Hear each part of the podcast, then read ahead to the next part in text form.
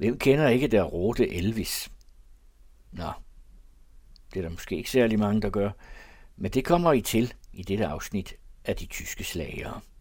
Det skal handle om slagerens multikulti-aspekt, og vi lægger ud med en sang, som faktisk er lige så kendt på tysk, som den er på amerikansk.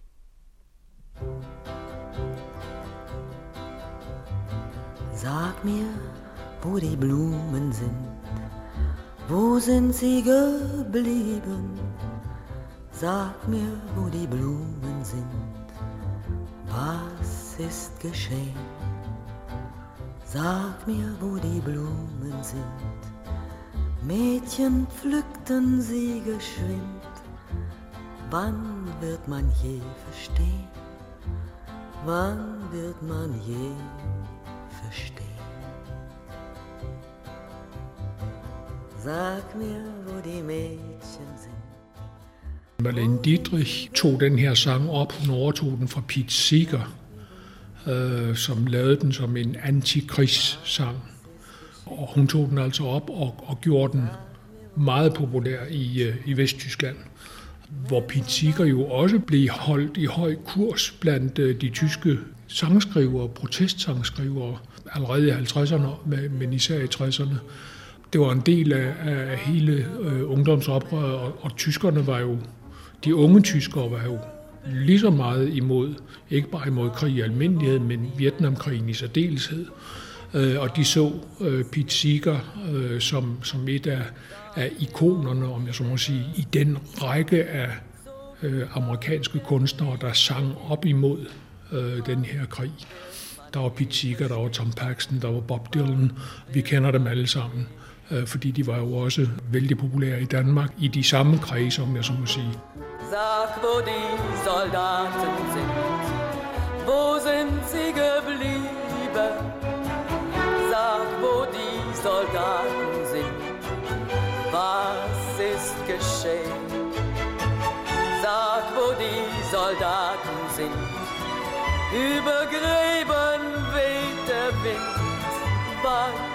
wird man je verstehen? Wann wird man je verstehen? Men det var interessant nok, at, at man kunne importere en amerikansk protestsang, eller politisk sang, øh, og gøre den til noget, der næsten havde slagerstatus i en tysk version i, i Vesttyskland.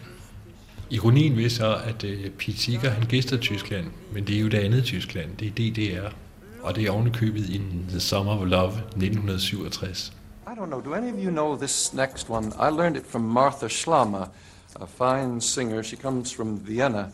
And when she was a kid in school, she used to sing songs out of a book called Zupfgeigen Hansel. and uh, in that songbook was this song. Well, she made a record and asked me to accompany her. And all I can remember is the first line.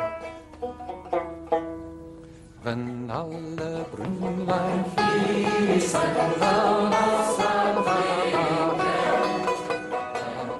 Altså, vi har nok en tendens til at tro, at, at Østtyskland var en boble i sig selv, og sig selv nok. Det er ikke rigtigt. Heller ikke, når det drejer sig om, øh, om, om musik. I virkeligheden var det ganske internationalt øh, musikmiljø, men det var jo internationalt på den måde, at det var international socialistisk solidaritet, vi talte om. Øh, så der var masser af, af udenlandske kunstnere i Østtyskland, fra Polen, fra Ungarn, fra Tjekoslovakiet, fra, fra Rumænien, fra Sovjetunionen naturligvis, men også fra, hvad man så som øh, socialistiske solidaritetsbevægelser rundt om i verden. Og når man omfattede Pete Seeger med så stor kærlighed eller veneration i DDR, så skyldes det måske især én ting, nemlig at han indspillede en af de helt centrale kubanske øh, frihedssange, øh, nemlig Guantanamero, som var skrevet af en af de socialistiske aktivister, José Martí. Og derfor så ville man gerne importere Pitiker, fordi man mente, at han jo var solidarisk med frihedsbevægelserne i, i Latinamerika og man havde måske en mistanke om, at han kunne være kommunist. Jeg er ikke sikker på, at det var rigtigt. Jeg tror mere, at han var socialist i den øh, amerikanske tradition, end han var kommunist i den europæiske tradition. Men, men det gjorde ikke noget for, for det der. Han var acceptabel for styret, og han var et frisk pus for, for det almindelige publikum, og derfor så kunne han selvfølgelig også få, få succes.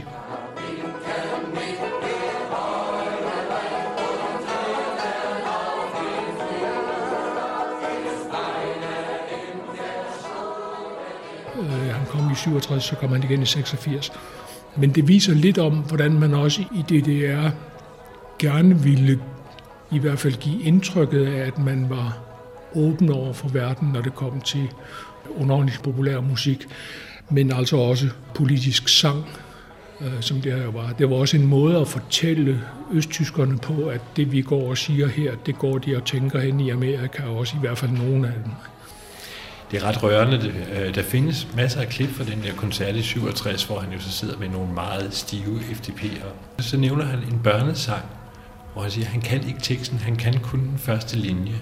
Og så synger alle de der FDP'ere simpelthen sangen, mens han jo så Pete Seeger, som han jo kunne, så kunne han bare i øjet. Han har jo haft et talent til at få publikum til at synge. Ikke?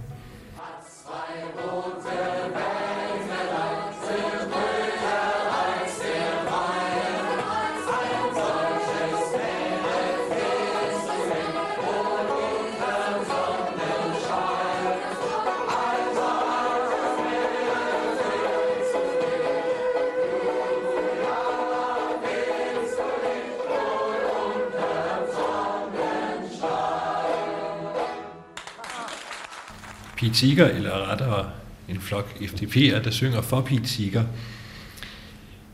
Vi er i gang her med multikulti-afdelingen.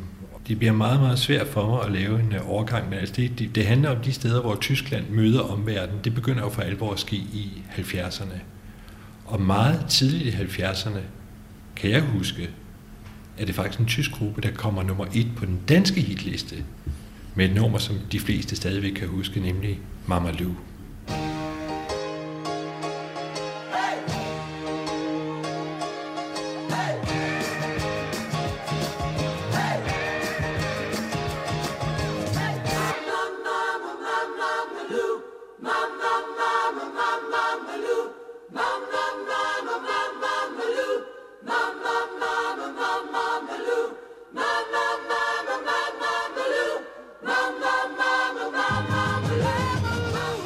Humphreys, det var jo en englænder, der kommer til Tyskland.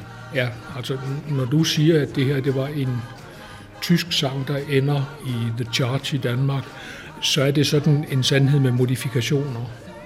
Man kan sige, at forhistorien er den, at op gennem 60'erne og 70'erne, så vokser det tyske marked sig meget attraktivt for alle udefra. Simpelthen fordi der er så mange tyskere, og fordi har man succes i Tyskland, så er det indgangen også til de tyske nabolande, til Østrig, til Schweiz, Øh, til Holland, til Luxembourg, som jo også er tysktalende, øh, og til øh, Danmark, hvor vi jo også har adgang til Tyskland, om man så må sige.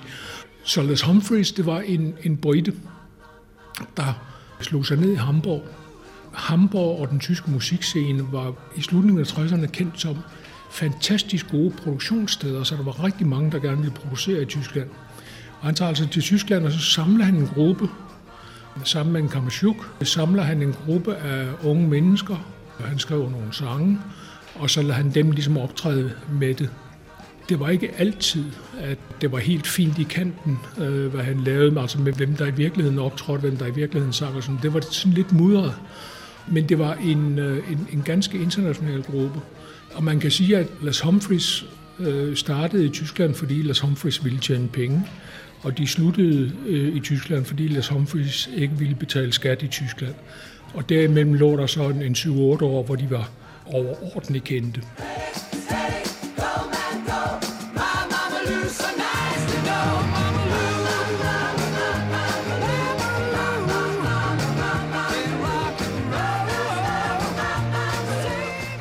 En af dem øh, fik en kæmpe solokarriere bagefter Jørgen Dreves. En af dem flyttede til en anden af de multikulturelle grupper, nemlig Boney M, og en af dem øh, blev medlem af, af gruppen Uriah Heep. Så det, det var ikke fordi, der ikke var talent i Les Humphreys Singers. De var også primært plukket fra her opsætningen, simpelthen, den tyske opsætning. Øh, Altså, Les Humphreys gik jo efter at få nogle medlemmer, der havde publikumstække. Så man kan sige, det var lidt en designet gruppe. Et fænomen, man jo godt kendte fra The Monkees i USA. Og Les Humphreys gjorde det så på sin måde. Han havde opdaget, at der var måske et marked et eller andet sted imellem gospel og hippie-kulturen. Øh, så når du siger herre, øh, så siger jeg også gospel. Og Jesus Christ Superstar. Og, og Jesus Christ Superstar, altså, som han selvfølgelig kendte som Brite, det er Lloyd Webber. Så et eller andet sted der så han et marked, han designede en gruppe til det, og han tjente kassen på det, og så stak han af, da han skulle betale skat. Øh, og, og der gik den så i, i opløsning.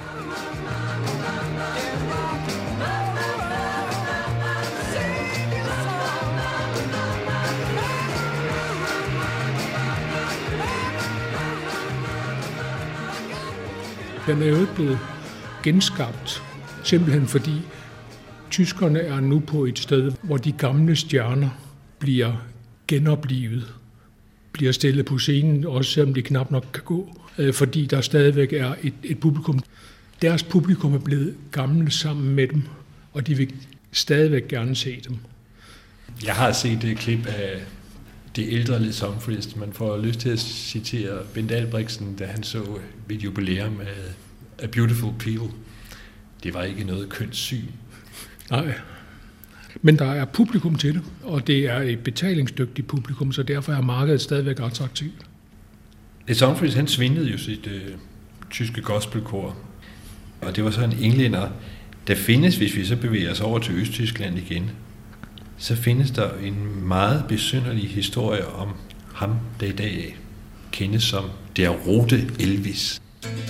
Ihr jungen Leute hier, ihr jungen Leute hört, wir sind in dieser Stadt bei Freunden eingekehrt. Ob schwarz, ob gelb, ob weiß, spielt keine Rolle hier. Hier geht es um den Menschen und der sind wir. Und sollte man uns fragen... Da Rose Elvis øh, kom til DDR, fordi han blev uendelig forelsket i en øh, østtysk pige under en øh, optræden, han havde i Leipzig i begyndelsen af 70'erne. Men der Rote Elvis er en, en langt, langt mere spændende historie. En amerikaner hedder Dean Reed, startede sin karriere som, øh, som country western øh, sanger i USA, kørte sådan lidt rock and roll stil ind over, blev ganske populær, men opdagede, at øh, det var et mere attraktivt marked at operere i Latinamerika. Så det gjorde han, og der bliver han så, skal vi sige, radikaliseret, politisk radikaliseret, så meget, at han ender med at arbejde i Sovjetunionen. Og det var egentlig nok meningen, at han ville lægge sin karriere i Sovjetunionen, men bliver som sagt forelsket i en øh, østtysk pige, flytter til Østtyskland, øh, får en stor karriere i Østtyskland, bliver et, et virkelig rockidol i Østtyskland. Samtidig så, så arbejder han også andre steder. Han, han indspiller 23, tror jeg, film i Italien, bliver også et, et filmidol, ender så i virkeligheden med at blive øh, forbistret på det østtyske styre. Han når sådan i slutningen af, af sin karriere at indspille nogle halv protest sange. Hvad skyldes forbittelsen? Det er der ingen, der rigtig ved. Der har været rygter om, at han havde forskellige øh, mærkelige forbindelser til efterretningstjenester, og at han var udsat for forskellige former for pres. Hans ægteskab gik i stykker. Øhm, og til sidst så ville han åbenbart bare ikke mere.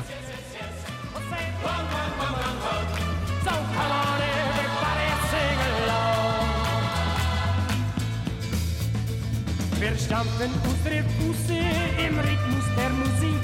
Wir klatschen unsere Hände auf Vorschuss auf den Sieg. Wir senden sich begreifbar, wir senden sich schön hier. Hier geht es um den Menschen und der sind wir. Yeah, come on. So soll es also werden. Geboren, das Han begik selvmord, tror jeg. Det ved man jo ikke helt. Jeg synes, der er mange mystiske dødsfald i, hvad enten vi tæller DDR Ja. eller, eller Vesttyskland i slakkerverdenen. Men altså, Dean Reed var så populær i Latinamerika, at han på et vist tidspunkt lå i hitlisterne lå han nummer et. Elvis Presley lå nummer to. Paul Anka lå nummer tre. Og det fortæller jo noget om, hvor populær han var. Men han var altså også et af de der tilfælde, hvor østtyskerne i det her tilfælde gerne ville vise, at de var åbne over for øh, folk udefra.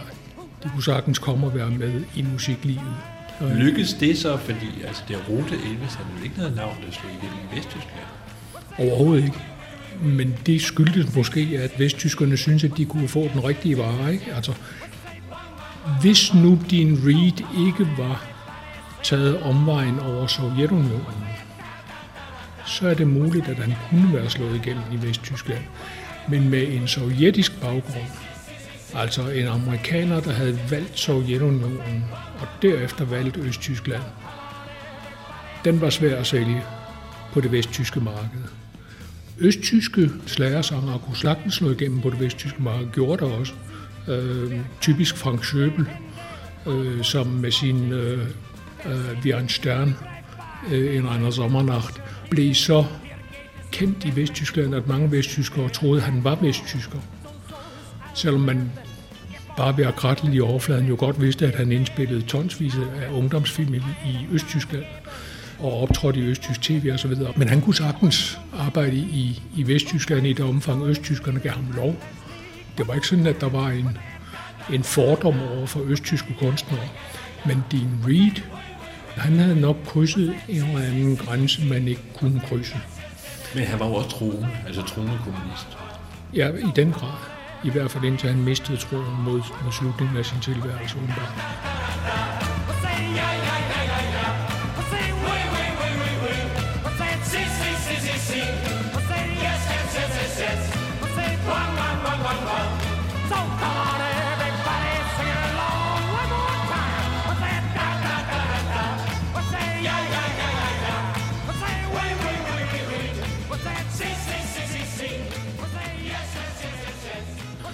Men altså, hvis vi, hvis vi lige skal se på, på noget af det her multikulturelle islet i tysk underholdningsindustri, så er det jo ikke et fænomen, der pludselig opstår. Det er der hele tiden. Allerede tilbage i 20'erne og 30'erne øh, var en rig udveksling mellem Tyskland og resten af verden af, af kunstnere. Og efter krigen var det måske mest den ene vej, kan man sige, hvor vesttyskerne gerne importerede kunstnere udefra for netop at vise, at det ikke længere var sådan, at man var i en lukket verden, og man var sig selv nok. Og man ville også gerne vise, at man var anerkendt i verden igen. Øh, så anerkendt, at folk gerne ville komme til Tyskland og underholde for eksempel. Der er et væld af amerikanske, øh, britiske stjerner, som slår sig ned i Tyskland og får en, en rigtig god karriere der. Enkelte af dem lever stadigvæk. De begyndte i 50'erne, og de er still going strong. Og tyskere vil kunne genkende navne som Bill Ramsey for eksempel, eller Billy Moe. Billy Moe var en øh, sort amerikaner, der øh, slog sig ned i Tyskland og, og, og sang tyske slager, og han sang originalen til en af de tyske slager, som blev aller, aller bedst kendt i Danmark, og stadigvæk er det. Den blev genindspillet af Johnny Reimer. Den hed, ja, vi, man skulle købe sig en tyrolerhat. Det var Billy Moe der sang den originale Tirolerhat på tysk. Og der var masser af andre. Omvendt, så var der ganske mange tyskere, der slog igennem internationalt. Bedst kendt måske Kessler-tvillingene, som blev store stjerner i, øh, i USA og overalt i Europa. De to mest multikulturelle, man kan komme i tanke om, er Katarina Valente, som var en italiensk øh, fransk blanding, som slog sig ned i Tyskland og øh, arbejdede i hele verden og var en kolossal stjerne i sin tid, øh, sammen med sin bror, i øvrigt, øh, Silvio Francesco. Og hun har altså en blanding af alt muligt. Og den anden, som måske har den mest vilde historie af alle de tyske slager, det er Freddy Quinn.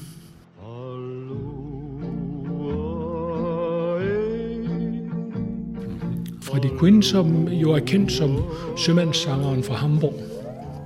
Og jeg bliver nødt til at bruge lidt tid på at fortælle hans historie, fordi den er vildt fascinerende. Han er i virkeligheden fra Wien. Han er født af en østrisk mor og en irsk far. Det er der, at navnet Kvinde kommer. Øh, han hed heller ikke Freddy, han hed Manfred. Men han er født i Wien i 1931. Og øh, forholdsvis hurtigt så øh, bliver Øh, forældrene skilt, og faren tager ham med til USA, så han vokser op i Virginia. Han går i en amerikansk grundskole, hvor han i øvrigt lærer at spille signalhorn. Og på et tidspunkt så får moren tilkendt forældreretten, så bliver han hævet tilbage til Wien, hvor han er, da krigen kommer. For at sikre ham, øh, for hun ham sendt ud af Wien. I tilfælde af, at Wien skulle blive bombet, for hun ham sendt øh, til et øh, hjem i, i Ungarn. Krigen slutter. Han bryder sig ikke om at være på det hjem. Øh, han er nu 14 år gammel. Så han øh, stikker af, giver sig til at gå, rammer de amerikanske styrker oppe ved Pilsen i Tjekoslovakiet, taler jo flydende amerikansk, fordi han har gået i amerikansk skole, overbevist om, at han er amerikansk statsborger, fordi hans far bor jo i USA. Så bliver han sendt til New York og får sin sag behandlet, mens han sidder på Ellis Island, lige uden for, øh, nu altså ude i, i Hudson-floden, der ligger den her emigrantø Ellis Island. Det viser sig så, at hans far er død i 1943, og derfor så har han ingen forbindelse til USA, så han bliver sendt hjem med det første skib, lander i Holland, hvor hollænderne siger, vi kan ikke se, hvem du er, dine papirer er ikke i orden, du bliver sat på børnehjem, indtil det er afklaret.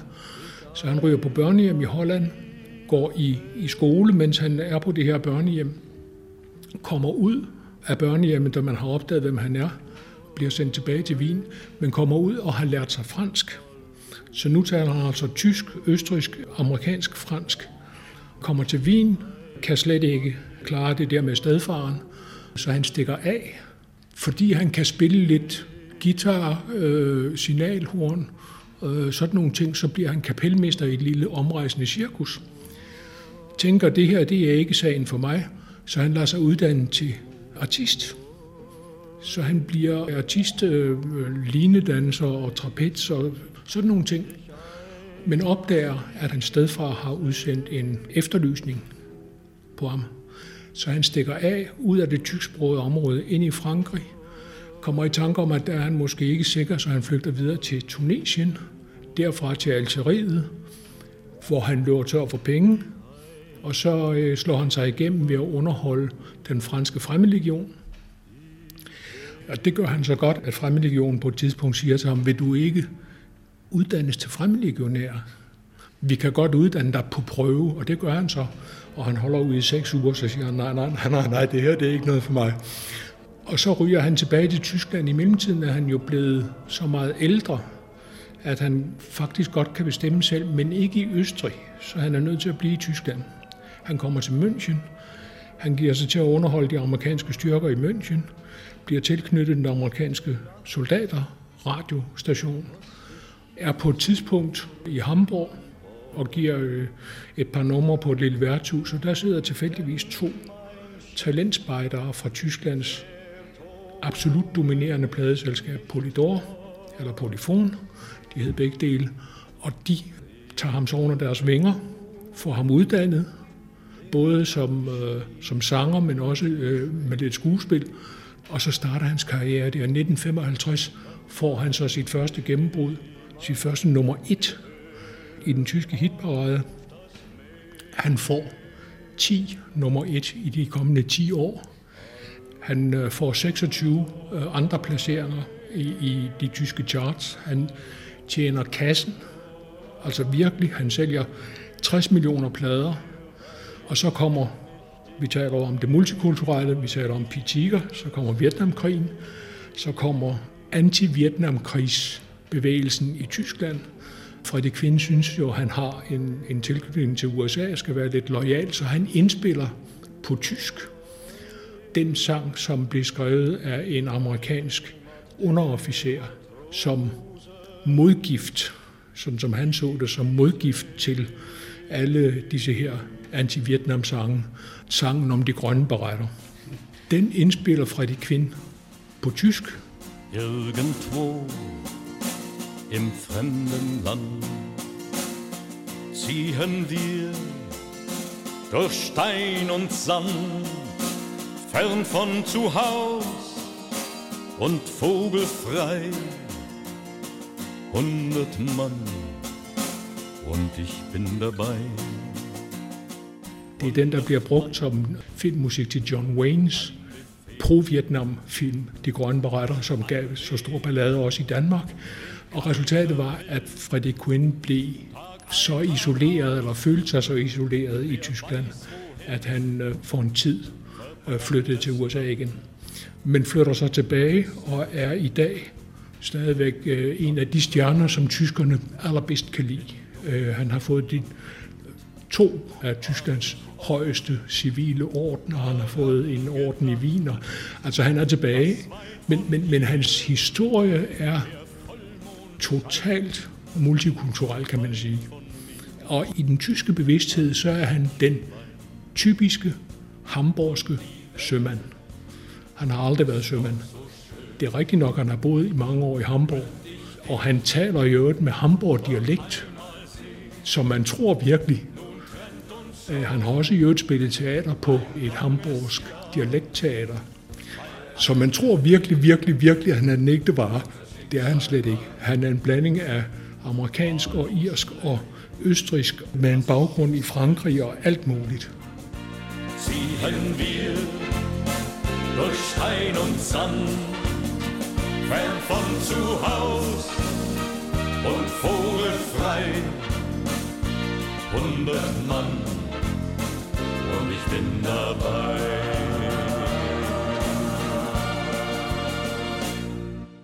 Det er ekstremt, men det er ikke en usædvanlig biografi for tyske kunstnere.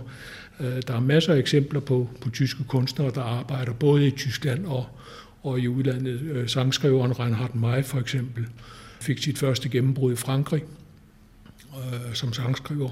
Der skal noget til at kunne klare sig som chansonskriver i Frankrig, når man er fra Berlin. Men sådan var det.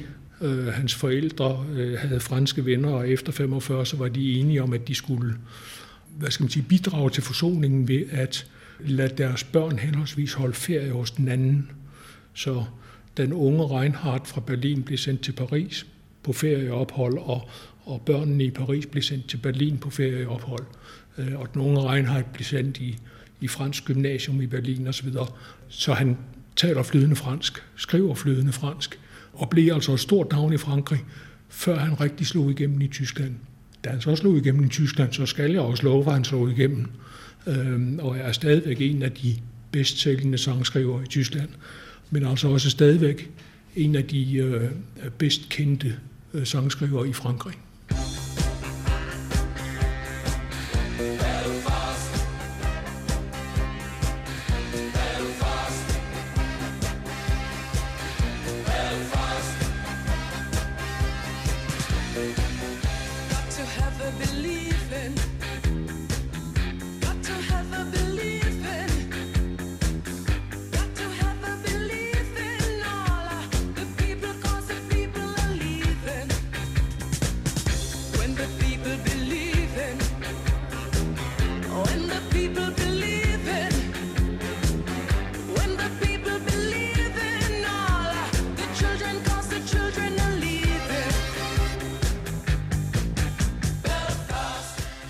Tidligere udsendelse været inde på næsten for kort, synes jeg, fordi nu har jeg virkelig opdaget mandens kvalitet. Den min Raffi Deutscher, som jo øvrigt også er halv ungar. Så der har vi også noget multikulti. Han er navnet til trods ikke så Deutscher, som man skulle tro.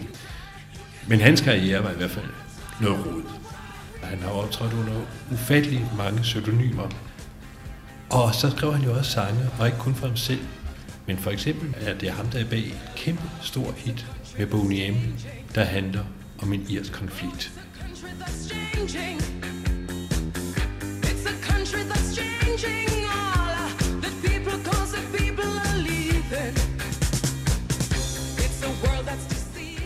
Boney M Jeg ved ikke, om der er så mange, der egentlig ved, at det er en tysk gruppe, eller det, det er jo ikke, fordi de lyder tyske.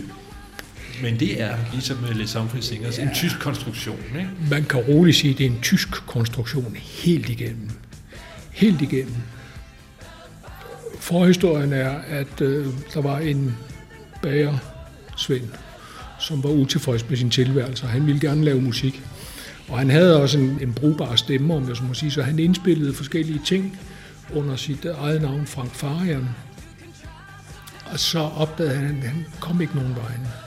Han forsøgte at indspille nogle sange under et synonym, og der brugte han altså Boney M som synonym, og det kom heller ikke rigtig nogen vejen. Men så tænkte han, at man kan måske lave en gruppe, og det gjorde han så. Så han samlede nogle folk og lavede den her Boney M-gruppe, som så blev kæmpestor. Den bestod af fire kunstnere, hvor man måske bedst husker en øh, meget aparte dansende herre, øh, som hed øh, Bobby Farrell, tror jeg, som til synlædende var hvad skal vi sige, mandestemmen i koret af de tre piger, der udgjorde resten af Boniem. Men det var Frank Farian, der sang. På en måde var det svindel, kan man sige, men, men det var accepteret med Bonien. det var ingen hemmelighed? Det var, det var ingen hemmelighed, men da Frank Farian så efter Boniem-perioden forsøgte det samme nummer med en duo, der hed Milli Vanilli, øh, som blev rigtig store, og som fik internationale priser osv., indtil man opdagede, at der var ingen af de to i duoen, der overhovedet sang. Øh, det var nogle studiesanger, der lagde stemme til. Øh, og Frank Farian måtte indrømme, at det var sådan, det var, selvom han havde påstået noget andet. Så han blev overdænget med, med, med søgsmål fra øh, arrangører og, og producenter og pladeselskaber og alt muligt. Men Frank Farian konstruerede simpelthen bogen hjemme. Altså lige så meget som Les Humphreys Singers øh, konstruerede Frank Farian bogen hjemme som en, en multikulturel gruppe, fordi det var noget, der var populært, at man skulle se diversitet. Det var populært på det tyske marked, øh, og det havde han selvfølgelig næse for. Og ligesom Les Humphreys, så er det jo også øh, meget gospel. Jeg mener også en af medlemmerne faktisk øh, af Boney M var medlem af Les Humphreys Singers. Men så er der jo det her Belfast, altså hvad, det er det, jeg ikke helt forstår Tyskland. At så skal man lige pludselig høre noget om irsk terrorisme. Ja, tysk popsang. Hvad skal man sige, der er et grænseområde i, i tysk popsang, hvor man pludselig tager politiske emner op. Og det var måske publikumsdrevet.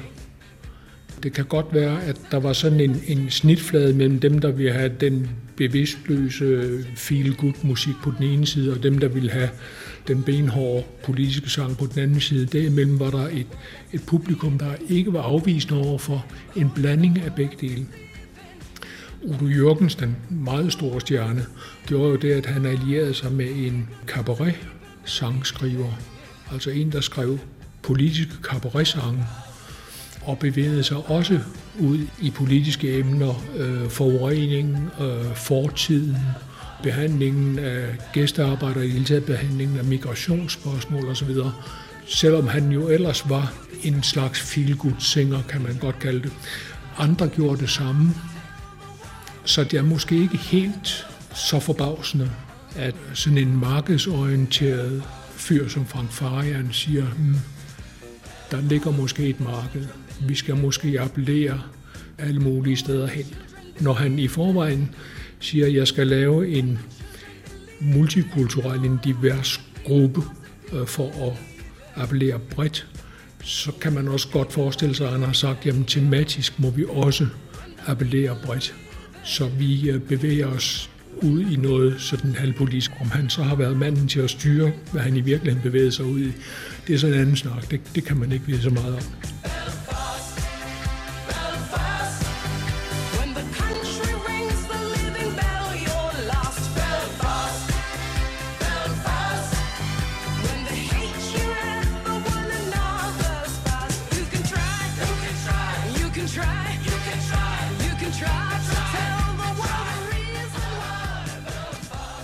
Belfast, en klassiker med Boney M, med tekst af Drafi Deutscher, blev de sidste toner i denne udgave at tage Bagmans gennemgang af de tyske slagere.